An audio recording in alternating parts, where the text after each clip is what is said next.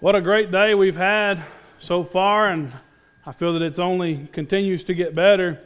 The more that we lift up these songs to God, the more that we prepare ourselves to study His Word. I hope as we've come to this point in our service that we're prepared for that. You know, I've really struggled this week, and I'll be honest with you, I've thought long and hard about backing out, about giving a different sermon. But I'm standing up here now and there's no going back kind of deal. I want to start by asking you a question. You know, too many times I think that we throw our title on the screen and we give away what we're going to discuss. And me personally, maybe you've done the same thing, but I've sat on these pews and I began to think to myself about someone who's not here and how badly they need to be here and how they would benefit from this study. I wish that cousin or sister or brother or neighbor so-and-so was here to hear these things. And what a blessing that they would be to them. But all the while we forget to consider ourselves, don't we, friends? And we don't reflect on ourselves and where we are and where we've been and where we're going. And whether or not we truly need this. So the question is this. Have you ever had someone do something to you or say something to you? Maybe one time and that was enough. Or maybe they did it over the course of many years throughout your entire life, and it developed to a point where you finally said you've had enough and you won't take any more of it. I mean, you were truly finished. You weren't going to have any more. You said, I will not have any more.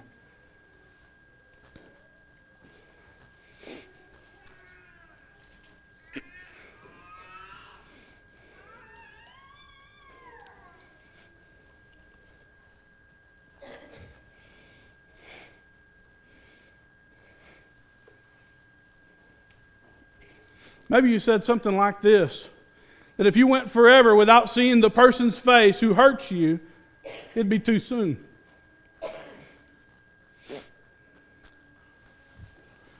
Listen, I want to be honest with you, and I mean this from my heart. If you don't invest in our study tonight, this won't matter. These will just be words that I say to you. We'll have a good time, we'll shake hands, we'll go home and we'll eat supper, and we'll go about our life. I need you to pony up tonight, put some skin in the game, and really think about this. But I'm not asking something from you that I'm not willing to do myself. When I was 16 years old, I worked for a guy named Ricky Rush, and he was the deacon in my own congregation. And I love Ricky dearly. I got a lot of respect for Ricky. Him and his family were really good to me. They treated me like family. I spent many days with my feet under Ricky's table. I ran around with his grandsons. We were really good friends. We did everything that we should and sometimes a few things we shouldn't do as boys. Ricky often would talk to me about life in a very interesting way. He would teach to me life lessons. He may not be a guy who could sit down and really articulate to you the words of God in a very passionate way, but he would teach you lots of things. In so many ways. And so he'd often try to talk to me about things that I just didn't want to talk about. And one particular day at his house, he brought up a topic that I refused to talk about.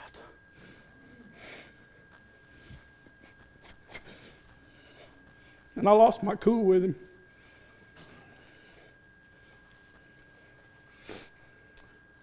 I told him that I wasn't going to change my mind. There's nothing he was going to say that was going to matter.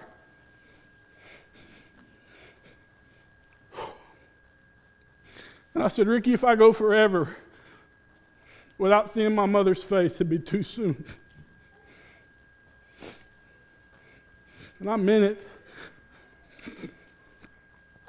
I was hurt. I was angry. I was as mad as a boy could be. And as heavy as all of those feelings were that I had, what Ricky said to me weighed so much more. He said, forever is a long time, son.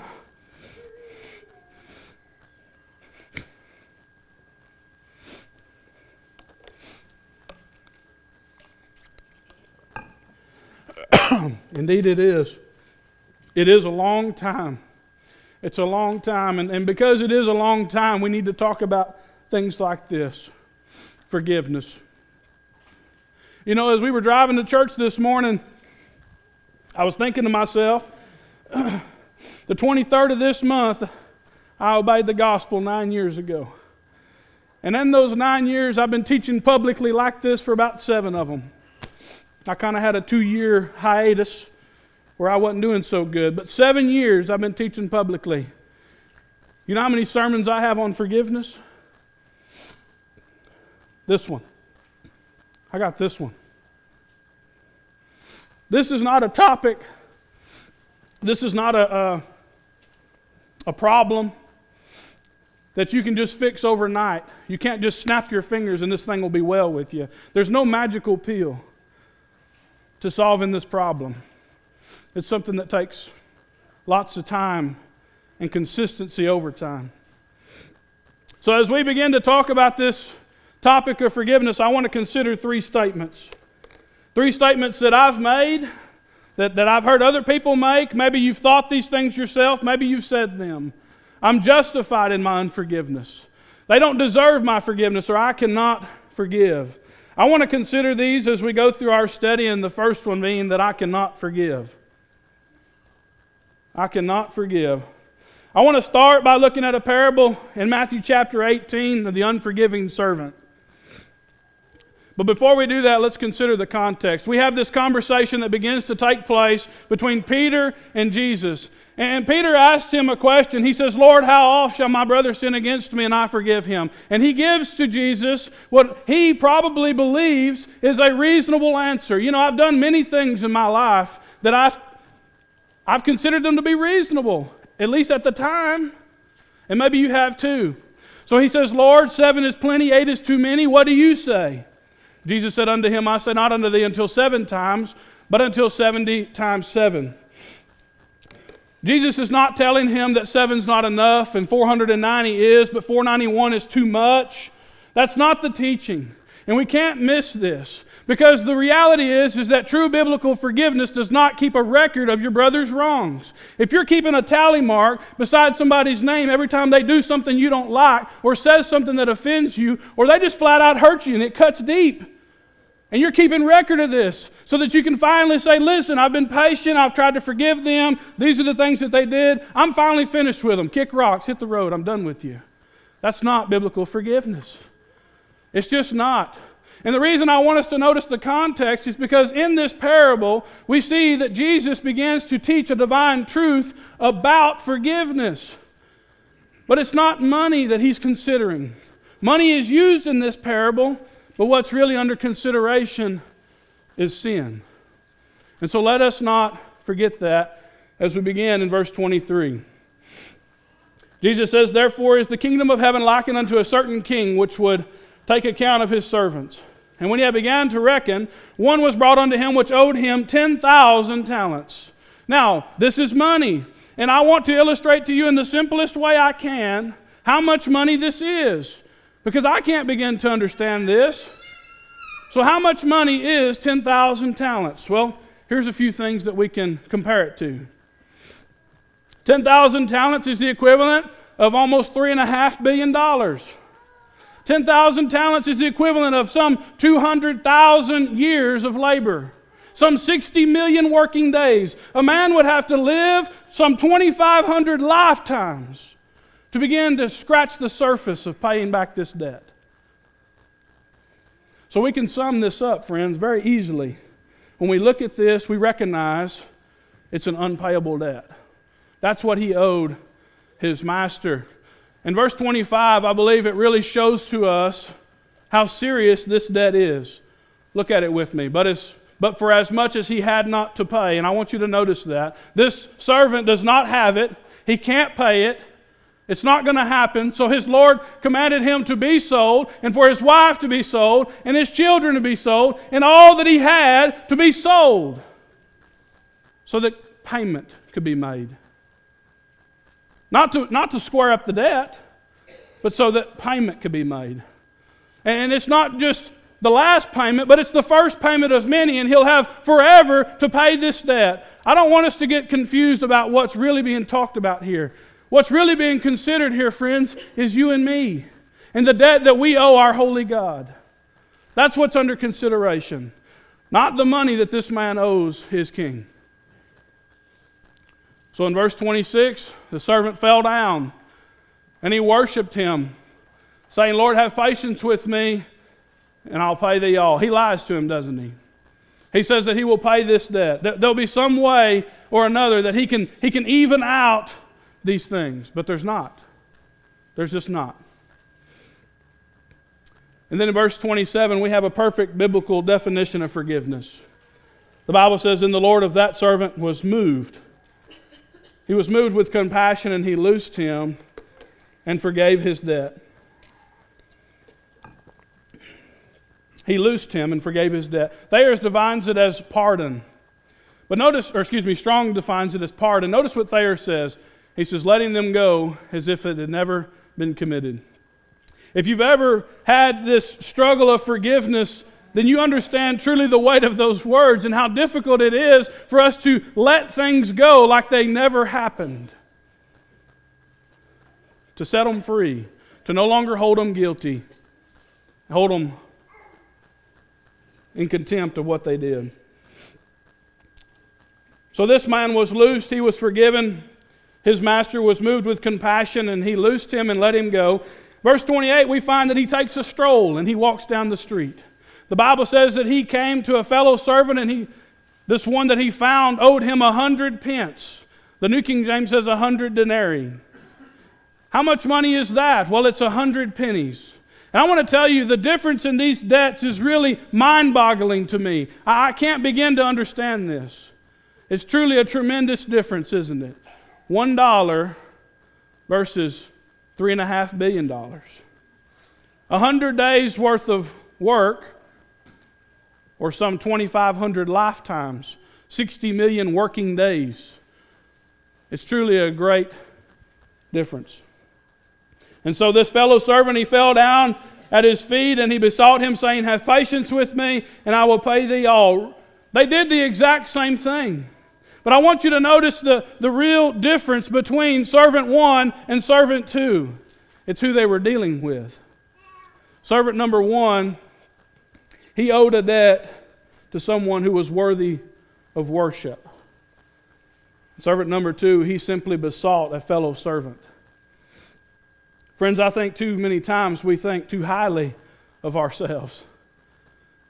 And when we read this story and this parable about these two servants and the debt that they owed and who they owed it to, friends, it puts it in perspective, at least for me and hopefully for you tonight, concerning this topic of forgiveness. Verse number 30, and he would not, but he cast him into prison till he should pay the debt.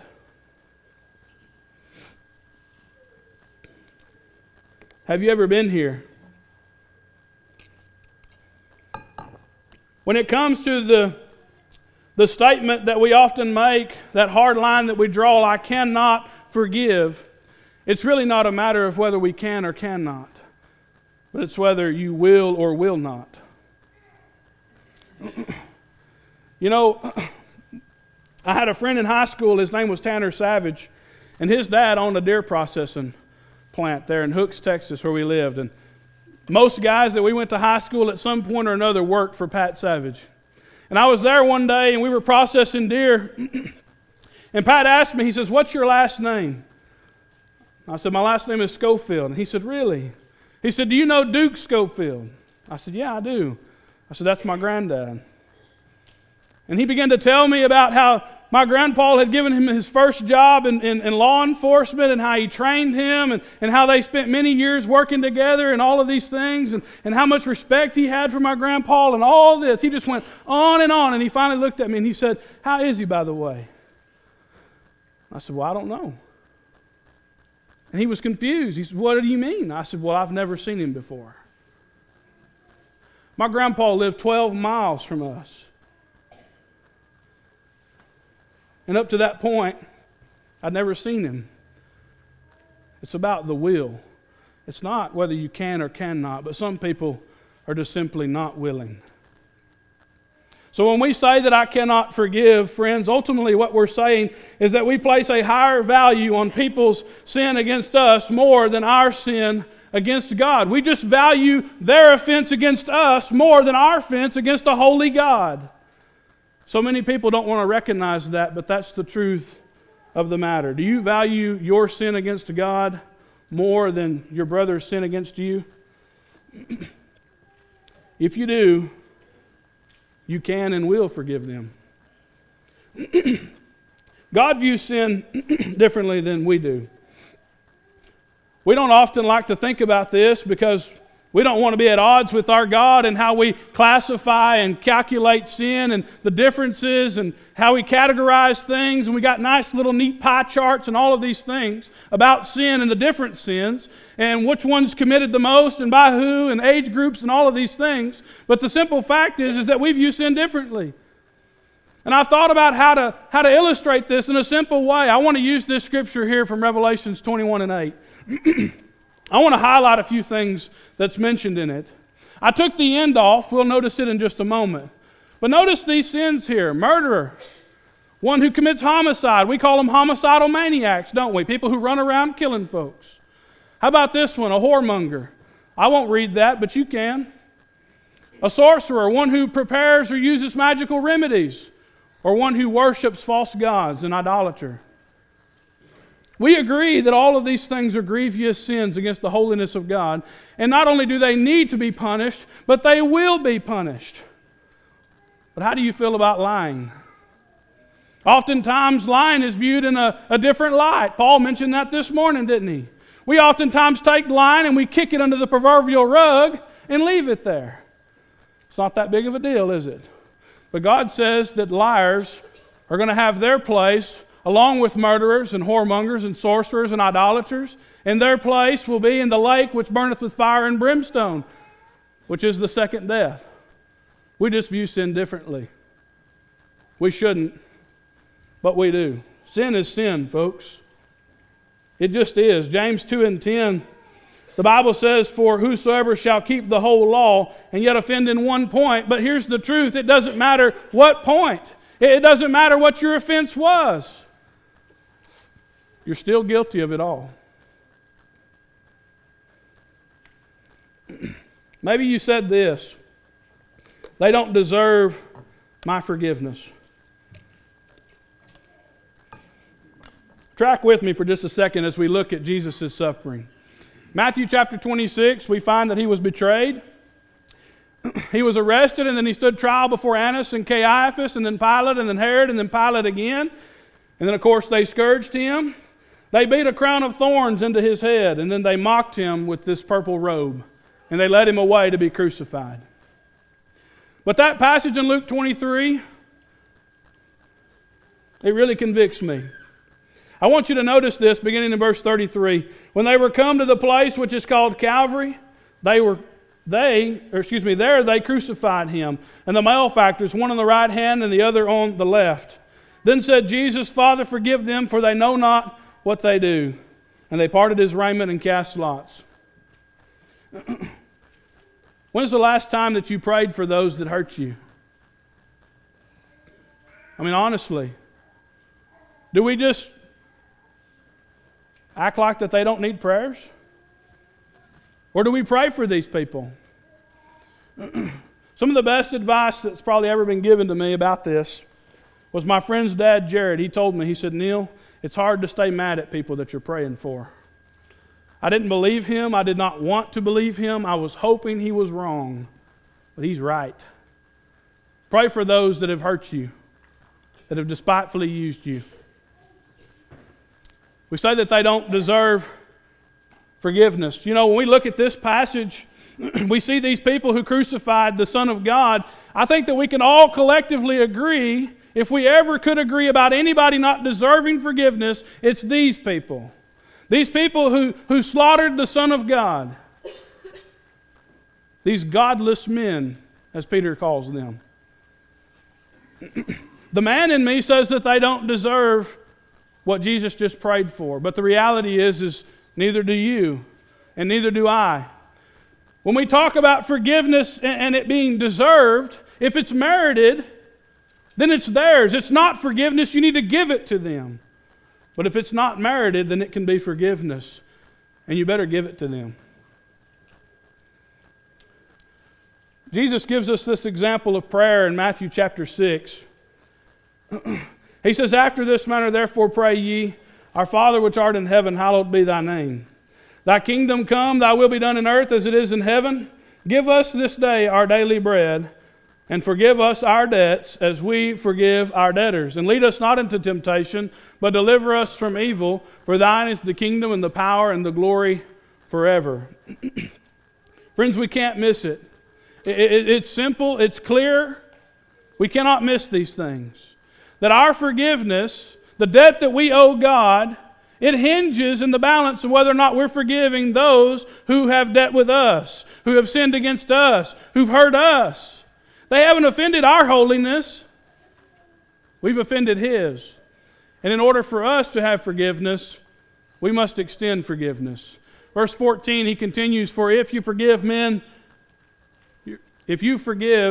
men their trespasses, your heavenly Father will also forgive you.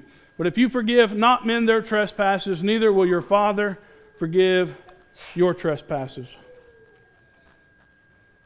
Folks, it's simple. And it's serious.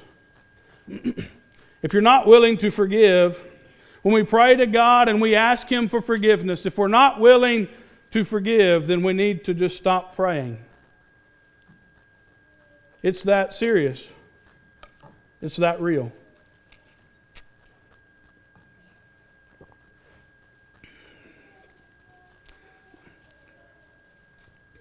Here in John 8, we have this story about the woman who's caught in sin. And I'll tell you, so often I read this passage and I see my hypocritical self.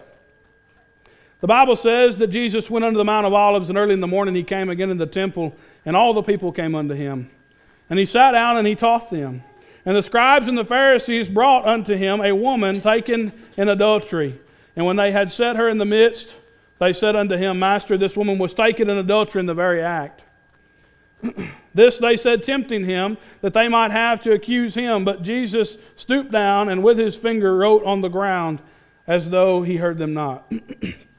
So when they continued asking Him, He lifted up Himself, and He said unto them, "He that is without sin among you, let him first cast a stone at her." And again He stooped down and He wrote on the ground. And they which heard it, being convicted by their own conscience, went out one by one, beginning at the eldest, even unto the last. And Jesus was left alone, and the woman standing in the midst. When Jesus had lifted up Himself, and saw none but the woman, He said unto her, "Woman, where are those thine accusers? Hath no man condemned thee?" She said, "No man, Lord." And Jesus said unto her, "Neither do I condemn thee. Go and sin no more." This passage, I know we're all familiar with it, but I want us to look in the mirror of this text and really think about it, because so many times I know that I have wanted to take people who have offended me, who've hurt me, and I wanted to drag them before the feet of Jesus and insist that they were punished.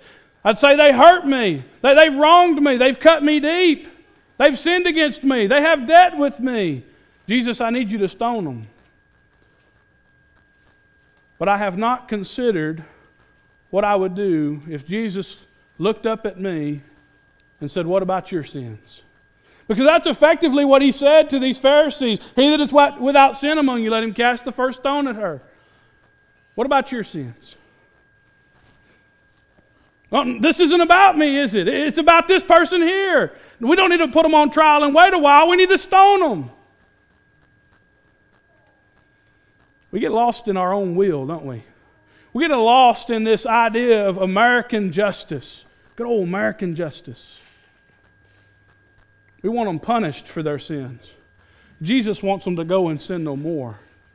We need to align our will with the will of God and answer the question, what about our sins? Are you without sin? Why, of course not. Romans 3:23, "For all have sinned and come short of the glory of God." Are you really justified in your unforgiveness? When you look at these people who've hurt you, or this person, or these group of people, whatever it is with you, are you really justified?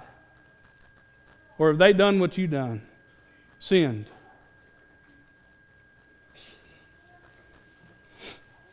We have a double standard. We just do. We have a double standard for those that have sinned against us. You know, when we come to God, we want from God His patience, His love, His grace, His mercy.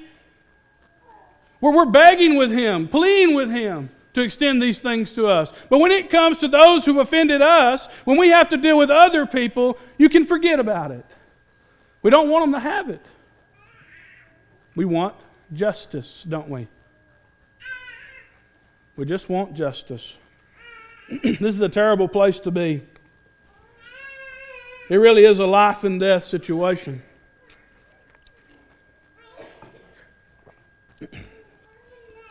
You know, if there's ever been a scripture that's kept me awake at night, it's this one.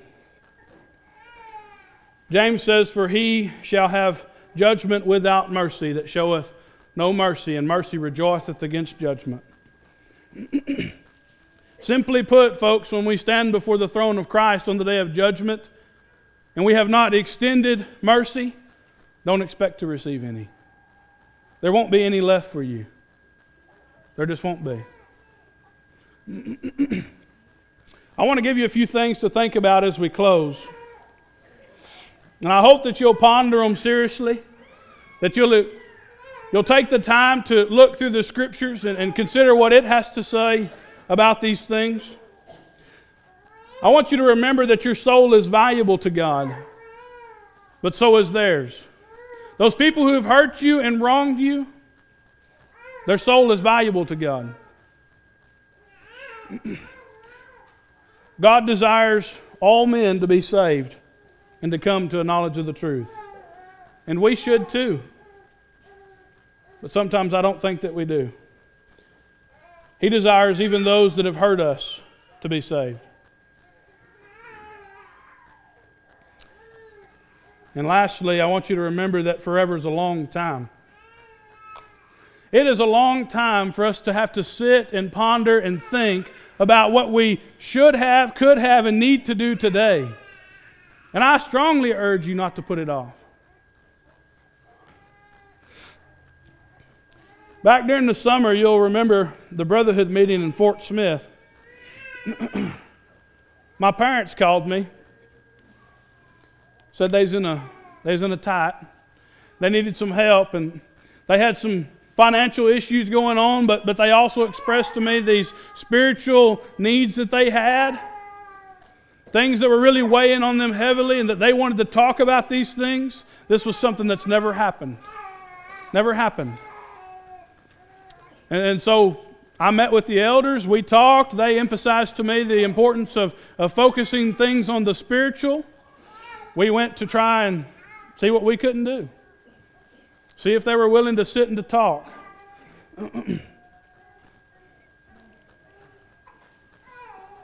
That Sunday, I was supposed to be in Wheeler, and instead I was in Falk, Arkansas, my home congregation, with my parents. They come to church with me, and some of you may think, well, that's not that big of a deal, but I promise you it was a huge deal to me for so many reasons. Because I had to sit across the aisle from the same deacon who I told I never wanted to see my mother's face again. You talk about poetic justice. And me and Ricky shed a few tears after church together. I'd never seen Ricky cry. I'm telling you that because I want you to really think about something. We oftentimes become so fearful about getting involved with people who've hurt us, and for good reason. I'm not going to say that there's not good, merited reason for being frightened about being involved with people who've done you terribly wrong. But I want you to consider that maybe you're the person that can lead them to Christ. Maybe, just maybe, you're the person that has the influence that can help them make the changes. Maybe you're not. But are you willing to take the chance? You really got to understand that this is bigger than you. This is bigger than you. And it's not about you.